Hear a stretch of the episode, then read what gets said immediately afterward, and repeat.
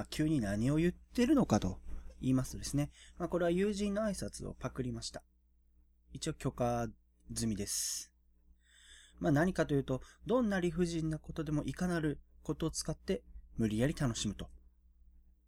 まあ、そういった意味を込めてドリームという挨拶いいなーって思いました。えー、突然ですけど、まあ、今までの、えー、収録で使用していましたパソコン、ソニーのバイオさんなんですけど、まあ、お亡くなりになりました。なのでですね、えー、今までの過去回、音素材、また収録ソフト、すべてがなくなり、まあ、ソフトに関しては一新しました。まあ、なのでですね、音質などが若干変わってしまうということがえー、あると思いますが、そちらの方はご了承ください。それでは、行きましょう。新しい録音環境でのゲードム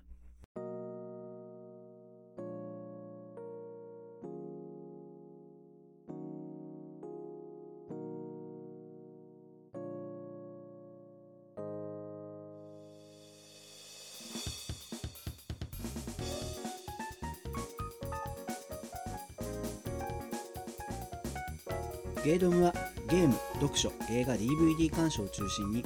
え僕、池田がいいなと思ったものを紹介してしていけたらいいなと思っています。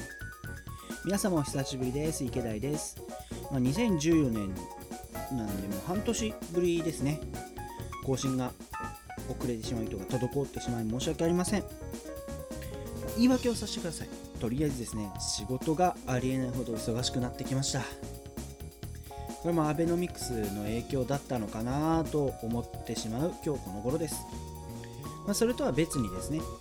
一応僕自分が今勤めている会社の昇級試験というものを先日受けてきまして、まあ、それのための準備といいますか条件昇級するための条件を、まあ、クリアするための、まあ、啓蒙活動なんですかね、ま、資格試験を取ったりですとかえー、昇級するためのレポートを書いたりということを半年間頑張ってきました、まあ、基本的に僕自身出世欲というものは全くないんですね。で、えー、就職して3年間実はあ3年間じゃない7年間昇級試験っていうか昇級というものを全くやってこなかったんですよ。今あるもらえているだけのお給料で生活できればいいかなってまあ一人にっていうこともあるので、まあ、それでいいかなと思ってたんですけどまあさすがにですね上司や先輩から心配されてしまいまして、まあ、これはダメだなと。一応メンツっていうかそういった心配してくれた人たちのことを考えて、まあ、7年目7年目初めて昇級試験というものを受験しました、まあ、結果は後日わかるんですけど、まあ、今回いい経験になったかなと思います。また次の昇級まで7年かな。えっとですね、実はですね、まあ、今回、2015年一発目っていうことだと思うんですけど、実はですね、えー、1月に福袋の収録、福袋企画を収録してたんですよ。ただですね、中身が、なんと言いますかね、当たりだったんですよ。フリーダムウォーズであったりとか、マリオテニスとか、ただ、ただね、福袋企画的には大外れもいいところでしたね。まあ、えー、今回買ったソフトは今後の実況にも活かされることでしょう。多分。また、えー、先日ですね、静岡県藤枝市にある藤枝成田さんに行ってきました。毎年恒例なんですけど、まあ、今回は僕、新車、鈴木のハスラーを買ったんでね、買ったので、買ったので、まあ、そのお払いも同時に車のお払いは全然問題なかったんですけど、まあ、その後ごま行。で事件は起きました。それはですね、池田ごま行中に爆睡。です、まあ、部屋の暖房が効いてて部屋があったかかったんでつい申し訳ありませんでした。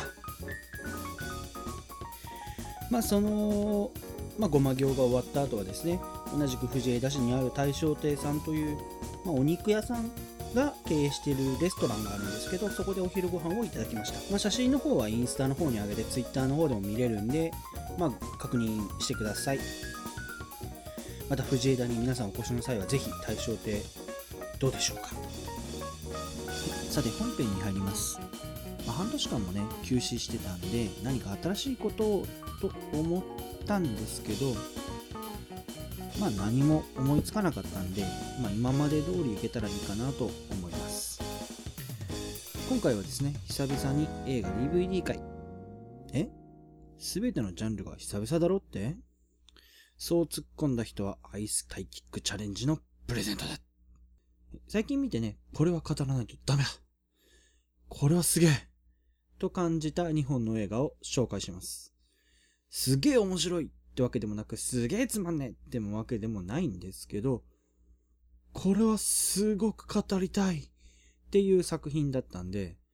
まあそちらの方2本久々に紹介しようかなと思います。それでは本編に行きましょう。どうぞ。ゲーム、ノベル、and movie、ゲイダム映画の時間。今日は2本紹介します。まずはですね、1本目、こちらを紹介します。ルーシー。ルーシーは2014年にフランスで制作された SF アクション映画です。ストーリーはごく普通の平凡な女性ルーシーは、訪れた台北のホテルでマフィアの闇取引に巻き込まれ、下腹部に新種の麻薬が入った袋を埋め込まれてしまう。この麻薬は通常10%までしか活用できない人間の脳の潜在能力を極限まで高めることができる恐ろしいものだった。運び屋として体内の麻薬と共に移動するよう命じられたルーシーだったが、麻薬を狙うマフィアに捕まってしまう。ルーシーは激しい拷問を受けるが、その拍子に体内の袋が破れ、彼女の脳は麻薬の力で覚醒し、超人的な力を発揮してその場から脱出する。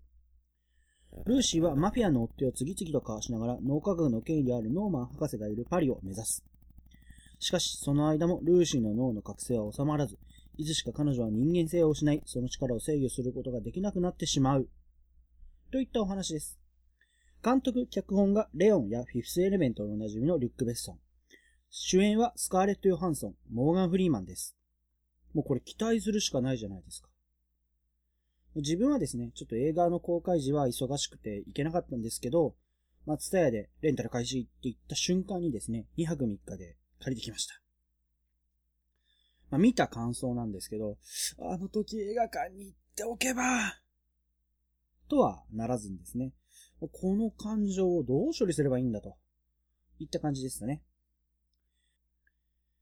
脚本があまりよろしくなかったですね。まあ、ここからはネタバレタイムです。まあ、映画の時間はエンドロールを含めて1時間29分。まあその中でスカーレット・ヨハンソン演じるルーシーがピンチに陥ったところといえば、最初ののシーンですね。腹に麻薬をぶち込まれた時だけで、その後は特に危険なシーンはなく、ルーシー最強伝説でしたね。時間が経過するごとに、ルーシーの脳みそが覚醒していくんですけど、まあ、その度に、あの、何パーセントっていうテロップがエヴァンゲリオンみたく出るんですけど、それはすごいわかりやすかったんですね。あ、このタイミングでこれなんだっていうのはわかるんですけど、まあ、その覚醒した時の状態っていうのが明らかにおかしいんですよ。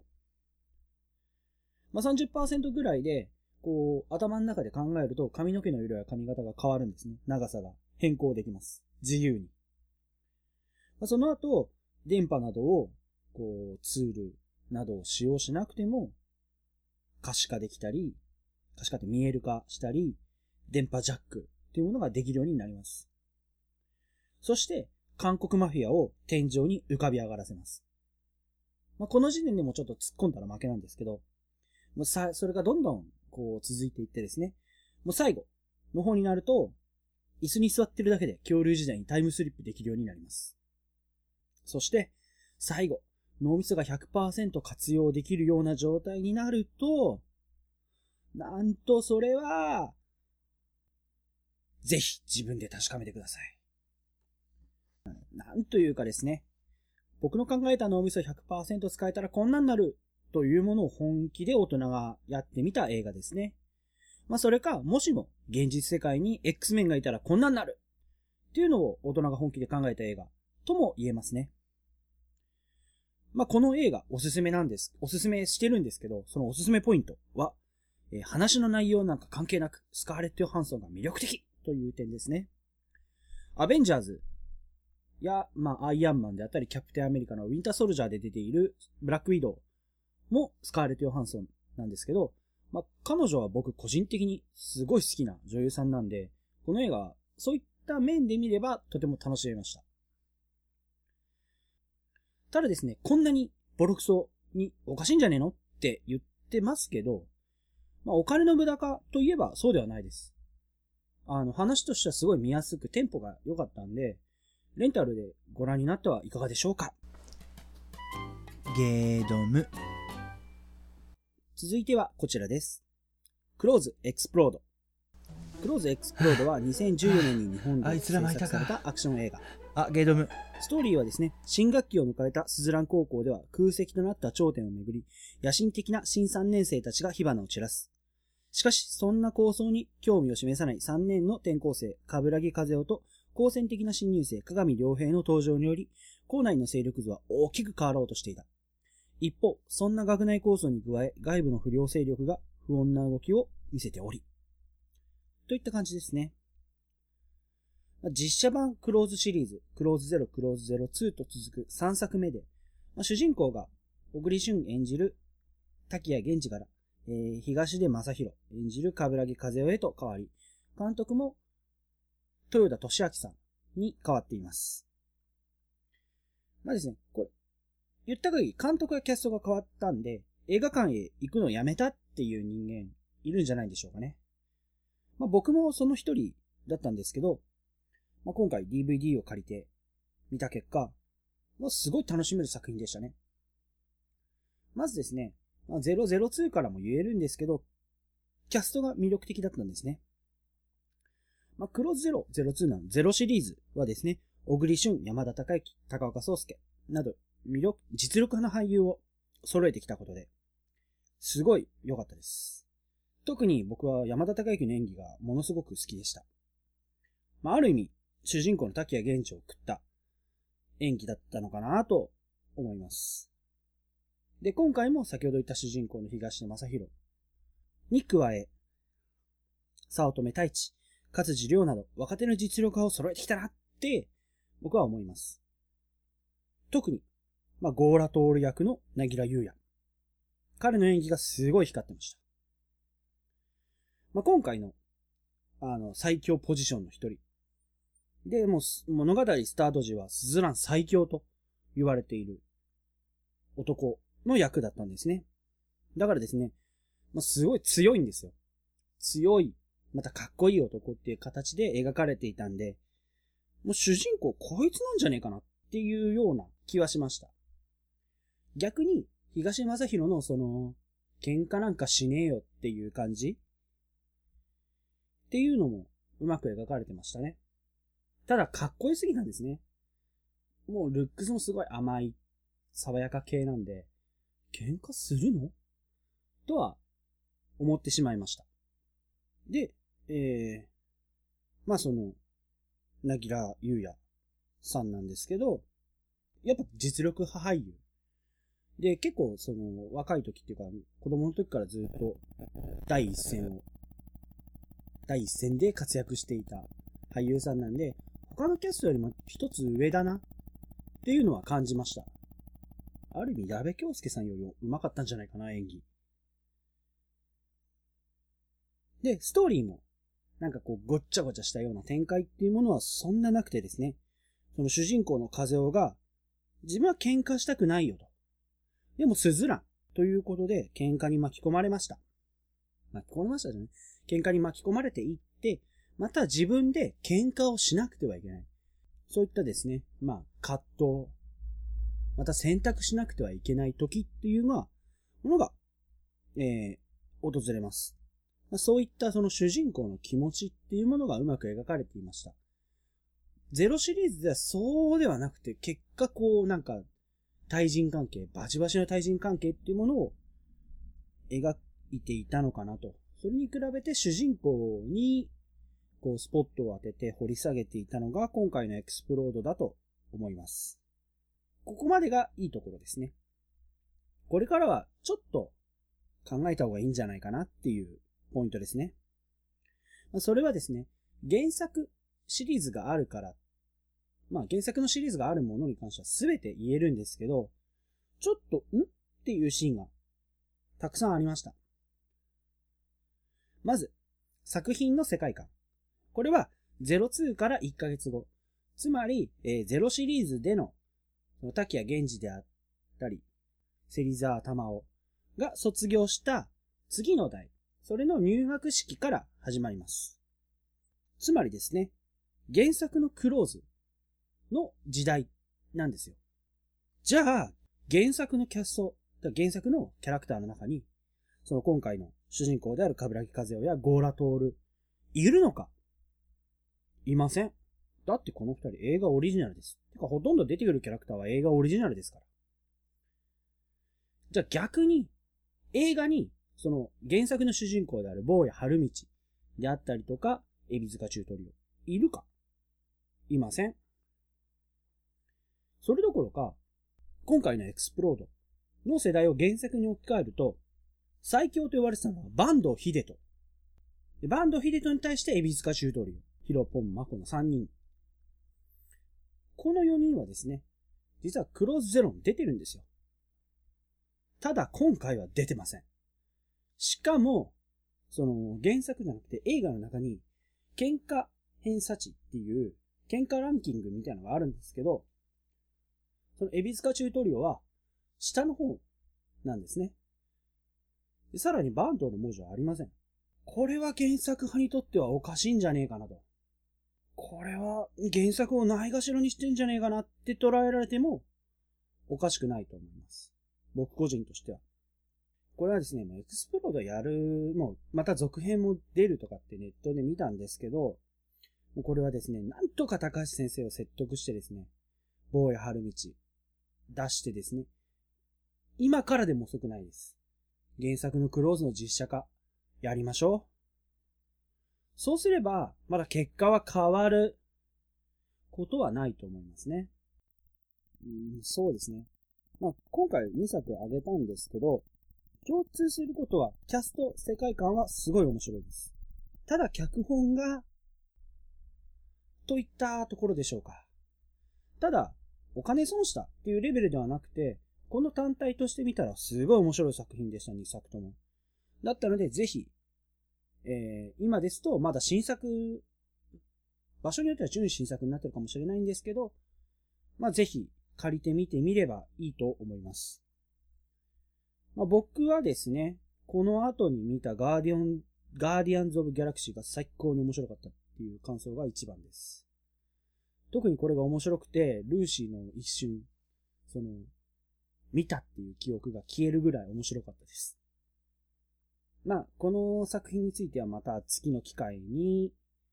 言いたいと思います。単純に台本ができてなかったってだけなんですけど。はあ、はあ、あいつらもいたか。あ、ゲイドム。エンディングです。とりあえずですね、新しいゲームやります。それはですね、レゴマーベルスーパーヒーローズザゲームという PS4 の作品ですね。まあ、マーベルヒーローをレゴにして遊んじゃえっていう、まあ、レゴシリーズ。これまでいろいろな作品出てきましたね。アンダーカバーですとか、ザ・ムービー。で、それを今回は、まあ、レゴとマーベルヒーローズのコラボレーションっていう感じですね。で、その内容も、まあ、オープンワールドだと思うんですけど、で、そのプレイヤブルキャラもアイアンマンであったり、スパイダーマン。あと、ファンタスティック4のメンバーであるように、そのヒーロー側だけではなくて、マグニートであったりとか、まあ、ロッキーなどのヴィラン側のえー、キャラクターもプレイヤブルとして使えるらしいので、100体以上使えるらしいんですね。まあなんですっごい楽しみですね。で、昇級試験関係が終わって、まあ、自宅の時間、自宅でのこう自由時間っていうものが去年よりかは多く取れるとあるんで、まあ、がっつりやりたいなと。で、またがっつりできるんじゃないかなって思っております。